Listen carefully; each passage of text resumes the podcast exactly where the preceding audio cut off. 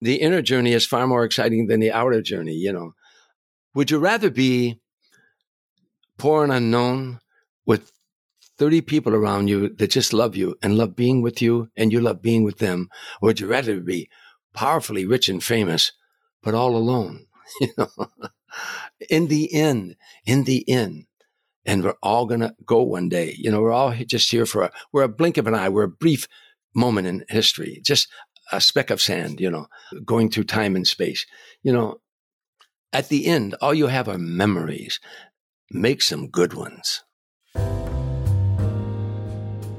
Hello and welcome to Here's to Life with Tori Reed, presented by Victory and Noble, a storytelling company with executive producer Patrick Howell. Here's to Life with Tori Reed was brought to you in part by We have all been through incredible changes since 2020. In fact, more people are committed to living their best lives than ever before.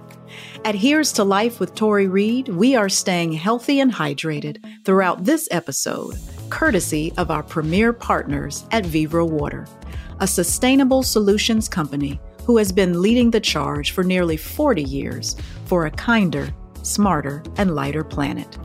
With the most reliable, highest performing, and eye catchingly stylish water dispensing equipment available, they specialize in advanced water filtration, chilling, and carbonation at the touch of a button or pull of a handle. Vivreau Water is precisely the kind of life choice Here's to Life's leading icons, culture makers, and outliers are making as we all try to lead our very best lives. Sustainable water making the world responsible and healthier, one conversation, one pour at a time. Go to vivreauwater.com, V I V R E A U water.com for more information.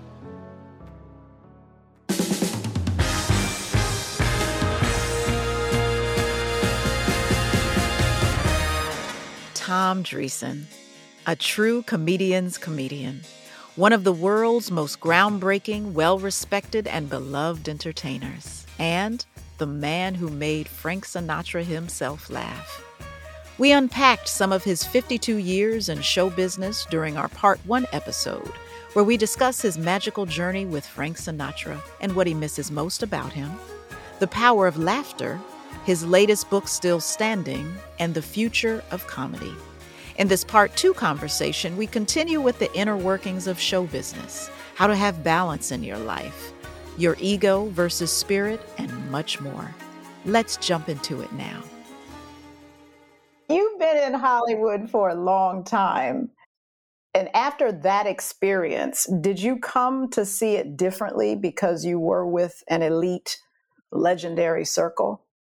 Yes, the difference is I never have been a Hollywood kind of guy. I'm a street guy. I don't have a degree from academia, but I got a doctorate from the streets. I literally grew up on the streets. You know, so when I came to Hollywood, I was turned off by these people who get one role on a sitcom and the next day they don't really talk to you because you haven't had one role on a sitcom. You know? Yes, yes. you know, those people oh, yeah. they, they, they, they come out here and, and, and they, they, they get a, you know, a, a little bit of fame. And the next, you know, they want, uh, you know, to be treated differently. After all, I'm a star. I, I'm trying to have breakfast and you're asking me for an autograph. Can't I have any privacy? I want to strangle you. You know, you, you know, when you came in this business, you didn't know that if you got any fame, people were going to ask you for an autograph. Stop acting so offended. You, you know, you're a tortured artist being with Frank Sinatra, these were people that were so comfortable in their skin. The Sidney yeah. Poitiers. I mean, the, one of the finest gentlemen I've I've ever ever known was Sidney Poitier. Just a wonderful human being. Gregory Peck, Kirk Douglas, uh, Jack Lemmon, and this way. All these people, they were comfortable in their skin. You know what they would talk about when I was at Frank's house? These are people I saw in the movies when I was growing up in Harvey. I, I was like, wow, I'm I'm I'm in you know rarefied air. They would say, hmm. Tommy, stand up comedy. How can you do that? Tell me, how did you get interested in stand up comedy? They would talk about me, you know, because that's the kind of people they were. You know, I, I wanted to ask them a hundred questions. You know, again, that Hollywood is gone. That Hollywood will never come back. Uh, you know, it, has gone now. It's gone. It's full of uh, just these massive egos, you know, that, uh, you know, Tori, you and I have talked about this in the past. I've always, when I was reading a lot, when I was in the service and reading these books, reading about yin and yang, and I didn't quite understand the yin and the yang, you know, and, and it, it dawned on me at one day what it really is, is that we're born it's our spirit or our ego. That's the yin and the yang in our in our system. When we're born, we're born pure spirit. We don't know if we're boy or girl, black or white, Jew or Gentile. We're just a spirit, and we gravitate to anything that loves us, and and we love back. We're spirit. One day, yes. well-intentioned adults, sometimes misinformed, they start programming our computer. Yes. Little boys do this, little girls do this. We Catholics do this. We Jews do this. Whatever. You're, you're being programmed. All of a sudden, at a certain age, you begin to develop an image of yourself based upon their input. Thus, the ego is formed. So the rest of your life, it's your ego and your spirit, your ego and your spirit. Now, that, that's your yin and your yang. Now, your, your ego demands that you walk down the street and get mobbed, that people uh, will, you know, bow to you. Your ego can never get enough fame, fortune, money, power. It has an insatiable appetite. It just can't get enough.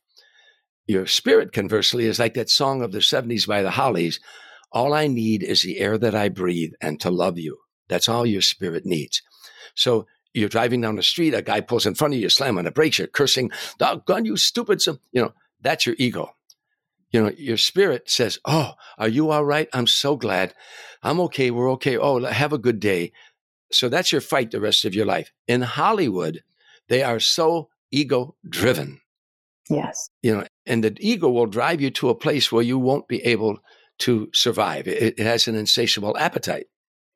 So if you're in this business because you love to make people laugh, because you love to sing, because you love to act and maybe change people's uh, view on life. If you're in it for the love of the profession, you're in it for all the right reasons. If you're in it because I'll show all them SOBs back home, I'll show that father, that mother, I'll show those people who said that's your ego. I guarantee you, you're going to be very unhappy one day because if you're an insecure, neurotic, sometimes psychotic, love starved wreck when you're poor and unknown, when you're rich and famous, it doesn't get better. It gets worse because you thought rich and famous was going to take away all this angst. And when it doesn't, oh my God, that means I've got to go inside. And the inner journey is far more exciting than the outer journey. Let's talk about fame. And I shared what you told me with Richard Roundtree, and he was stumped. He said, That's perfect. He's so right.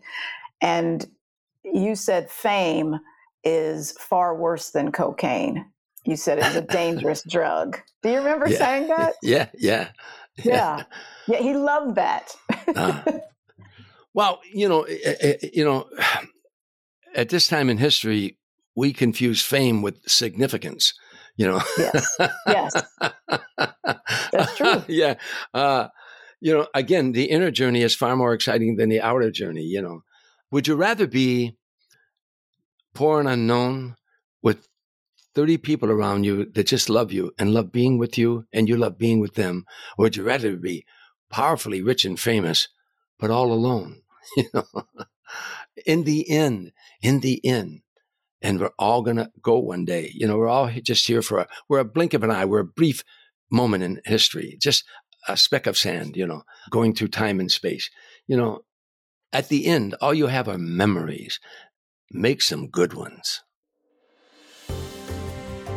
When he talks, I always listen.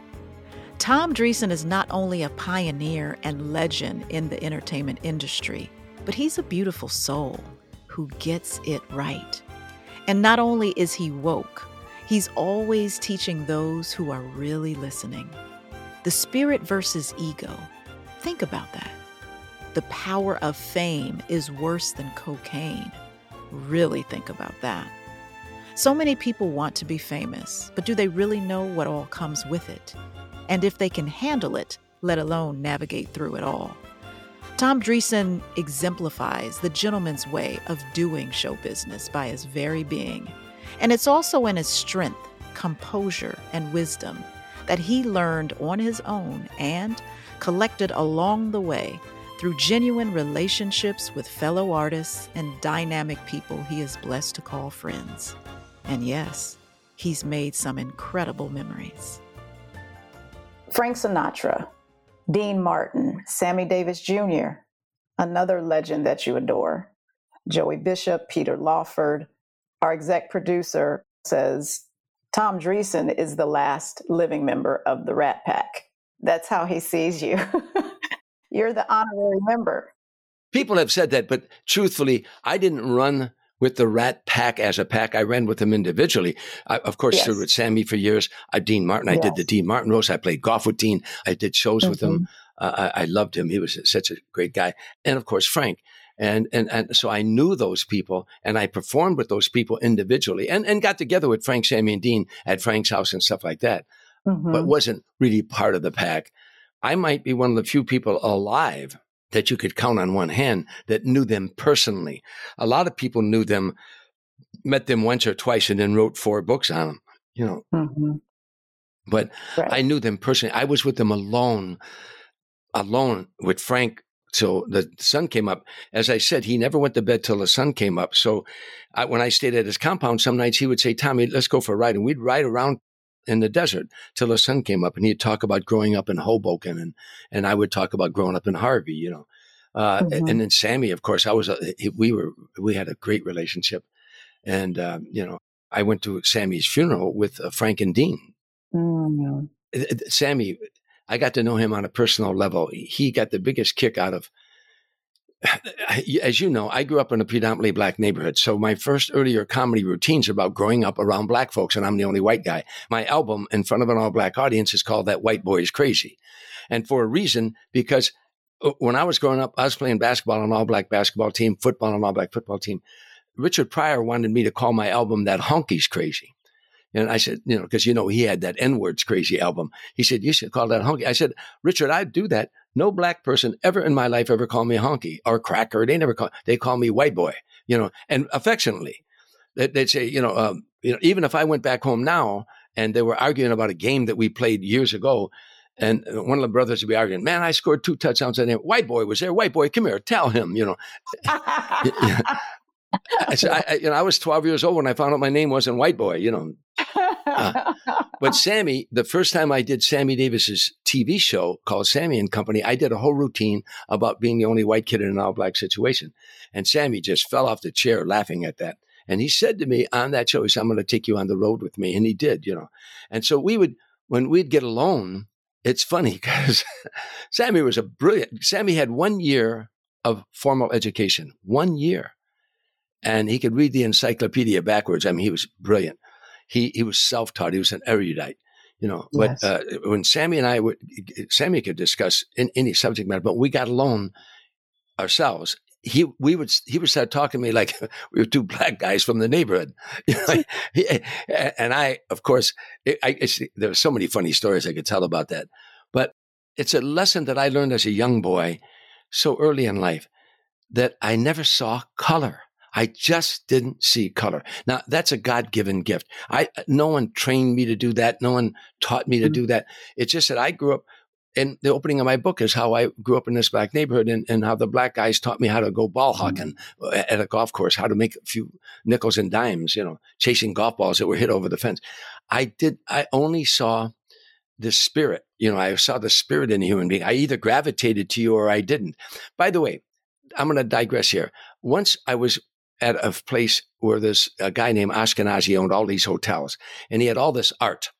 Frank and I were doing a show for him, and he was showing me all this art, and I apologized. I said, you know, Monet's and stuff like that. I said, Miss Ashkenazi, I don't know anything about art. I don't understand it. He said, What's to understand? You either respond or you don't. He said, when you're in a car listening to all these records playing, do you run out and buy every song you hear, every album? No, but certain songs you respond to. You either respond or you don't. Well, that's how I was as a child. I either responded to a human being or I didn't, but I didn't see color. Yes. That's the name of that tune.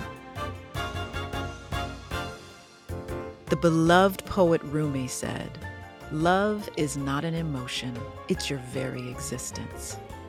Tom Dreesen is an incredible spirit. He's known great joy and great pain, and yet is a fierce advocate for joy, fairness, and decency. He surrounds himself with goodness, good people, good energy, places that make him feel good. He's masterminded positivity for his life. He has always been a beautiful light to me and an inspiration. And his wisdom, just the way he does life, should be heard, studied, and admired. Talent versus genius. What's the difference? Well, talent is what you possess, genius is what possesses you. And that's a sad commentary because I've known a lot of geniuses, you know. Mm-hmm. And by mm-hmm. the way, stand up comedians. I- have known five comedians who committed suicide.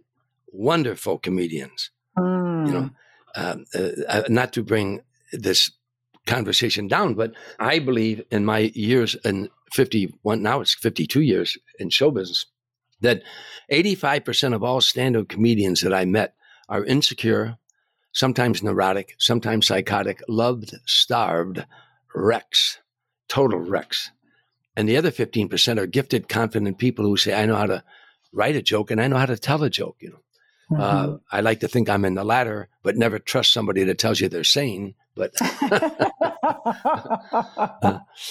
but you know, as I pointed out earlier, if, if you're an insecure, neurotic, love starved wreck when you're poor and unknown, when you're rich and famous, it doesn't get better. You know, yes. so you got to take care of that before you go on that journey of fame. You know, along with this fame comes a lot of responsibility probably the thing that you'd want to say that if I were sitting alone with you, Tori, having lunch like we do sometimes or dinner, I'd say, honey, draw a pie, draw a circle. And I want you to cut that pie into five slices, but I want all those slices to be equal to bring balance into your life. One, your relationship. Two, your family. Three, your friends. Four, your career. And five, yourself. How would you divide that pie? I want you to divide that pie into five slices, and each one has to be equal. There was a time when I looked at the pie, and the majority of that was my career. Majority, and I realized that I was leaving out not only family, relationship, friends, but self. How yes. much time do you spend developing? Yes. So that's an interesting way to try to see if you have balance in your life. When do you feel the most loved? Well, of course, when I when I see that uh, my children and my grandchildren, when I when I walk in the door and they come running up to you and they hug you, you know, when you don't have to bring it to them, they run to you. You know, uh, I, have been a hugger my whole life. I used to say uh, Sammy Davis was a hugger. I said Sammy hugged stop signs. You know, he loved to, he loved to hug. You know? But if I'm around my children, if I put my arm out, they just know automatically to come into my arms. You know, that's when I feel the most up. Family, you know, family. What greater love than that? Yes. I would like to tell you that laughter makes me feel loved, but that's a misnomer. I mean, it is a lot for comedians. It's that emptiness that was in their life that they didn't get a lot of love growing up. So that laughter is love for them. But then that's fleeting, isn't it? It yes. goes away the moment you walk off the stage. I wrote a mm-hmm. poem years ago called "The Comedian and Old Freddie," and I won't do that for you either. But it's it's about a comedian. Do it. It's well, okay. No, it's, it, I don't know if I could. I'll, I'll see if I could do this. Do we have time? Yeah. Yeah. Okay. He sat inside his dressing room feeling 10 feet tall. He could still hear their laughter echoing through the hall. Many years of struggle, nights inside the car had all been worth this moment, for tonight, tonight he was a star. Suddenly, an old man walked in, 80 years old of a day. He said, Sorry, son, I thought you'd gone. I'll clean up if I may. The young man said, Go right ahead, sir. I won't be very long. He said, Hey, I'll bet in your time many funny men have come and gone. Am I as good as those before? He heard himself exclaim, surprised that he had asked that, but compelled to just the same. The old man smiled as if he knew the hardships of the game. He said, Yes, son, I've seen them all and the way they handle fame. Now you got more than most I've seen, but if you really care to hear, come back out on stage with me and let me have your ear. You see those empty seats out there that held your many fans? and that picture of your family and friends that's on your makeup stand? Well, when the sweet applause has had its day and you are left alone, the truest fans who knew you then will still be there at home. He said, Well, thank you, old man. And what is your name? You've given me more than my fortune and fame. He said, You're welcome, young man. And my name? My name is Old Freddie. I wish you the best because I know you're ready. Next night, he could hardly wait for his second show to end so he could talk to the cleaning man, so he could see the cleaning man and talk with him again. And as the owner passed the store, he paused to say goodnight. He asked the comedian why he's sticking around. Is everything all right? He said, I'm waiting for old Freddie. I talked with him last night. He gave me some great advice, the kind I know is right. The owner said, But son, old Freddie ain't been here for years. He came here when this place was built. And he even died right here. He said, Wow. Thank you, old man. And what was your name? You've given me more than my fortune and fame. That's beautiful. Where is that from? You talked me into do that. I wrote that one night. I was touring with Sammy Davis, and the audience gave him standing ovation. We had a great crowd that night, and they kept giving him standing ovations, standing ovations. And then I went to my dressing room, and people cleared the the arena that we were in, and were waiting for everybody to go. And Sammy and I were going to go out and have some a bite to eat. And I was walking across the stage to go to his dressing room, and I looked out. All that love was gone. Mm. All those people that were standing and cheering. I looked out at that empty theater, and they were all gone. Oh, that's what compelled me to write that. Well, you know, I love to gush over you and tell you what I feel about you, but how do you see you? Wow. you know, I, am asked a lot. Uh, you know, I'll tell you what, I'm, I'm, a, I'm a good father now, but I don't think I always was. I, I, I've chased my dream and I, and my children had to chase that dream with me. And, um, and uh, there's so many things I would, I wish I could go back and spend more time with them. So I mm. see me hmm. as, as a, a, a father that lays awake at night some nights saying, I wish I would have spent more time with those kids when they were little because I love them so much. But the other thing is, I'm I'm a good worker. I'm a good friend. If, if you're a friend to me, Eh, then I'll do anything for you if I can. I remember once uh, uh, Frank Sinatra did a real good big favor for me, and I kept thanking him. He said, "Tommy, stop it." You know, uh, I said, "Well, I didn't want to impose," and he grabbed my arm. He said, "Tommy, friends are never an imposition." And I never forgot that.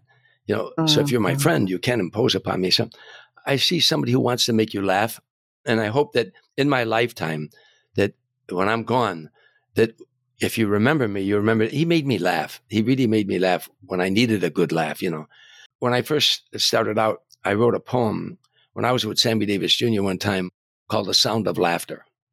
And I won't do the whole poem for you. In fact, I think it's in my book. It is in my book. I close with it. But the opening line is as far back as I can remember or shortly thereafter, I love to hear the sound of laughter.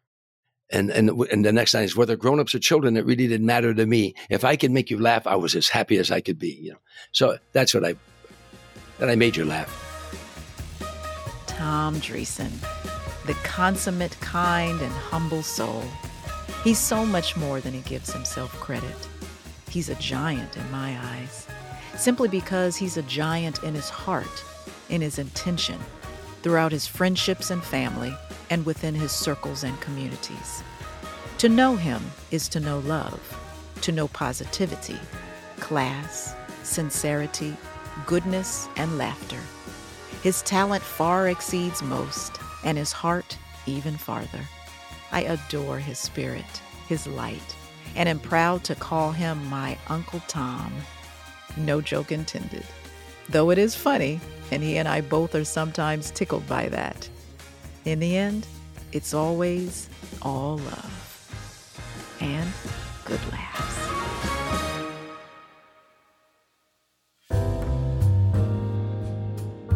Thank you for listening to Here's to Life with Tori Reed, executive produced by Patrick Howell. We hope you've enjoyed today's show. Here's to Life with Tori Reed was brought to you in part by the Hilton Sacramento Arden West in Sacramento, California is committed to creating a safe and relaxing experience, including delivery of a clean stay from check-in to check-out.